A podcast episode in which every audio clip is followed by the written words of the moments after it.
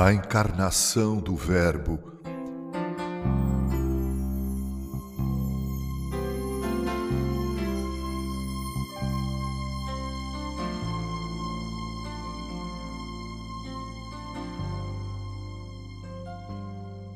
João escreveu no seu Evangelho, no capítulo 1, verso 14, o seguinte: abre aspas, cheio de graça e de verdade, e vimos a sua glória, glória como do unigênito do Pai, fecha aspas.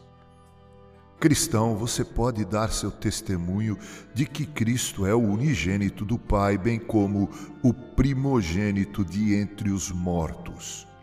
Pode dizer: Ele é divino para mim, mesmo sendo humano para todo mundo ao redor.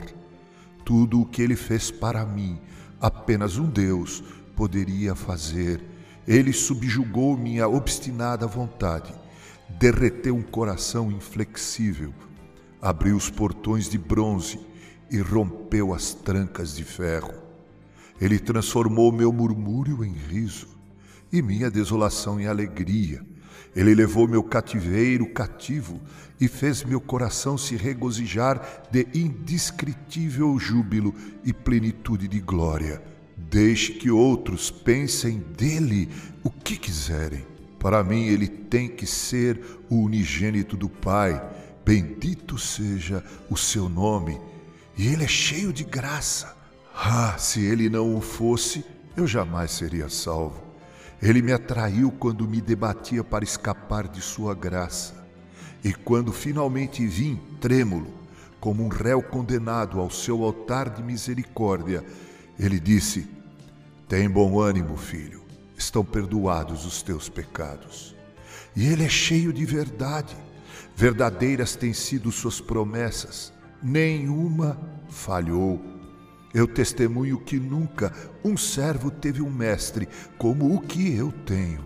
Nunca um irmão foi como ele tem sido para mim, nunca um cônjuge como o marido que Cristo tem sido para minha alma.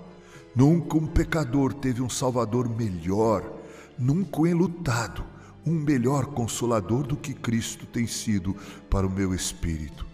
Não quero outro além dele. Na vida, ele é minha vida e na morte ele será morte da morte. Na pobreza, Cristo é a minha riqueza. Na doença, ele faz a minha cama.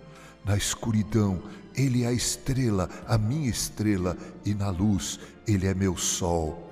Ele é o maná do campo no deserto, e ele será o milho novo da colheita quando chegarmos a Canaã.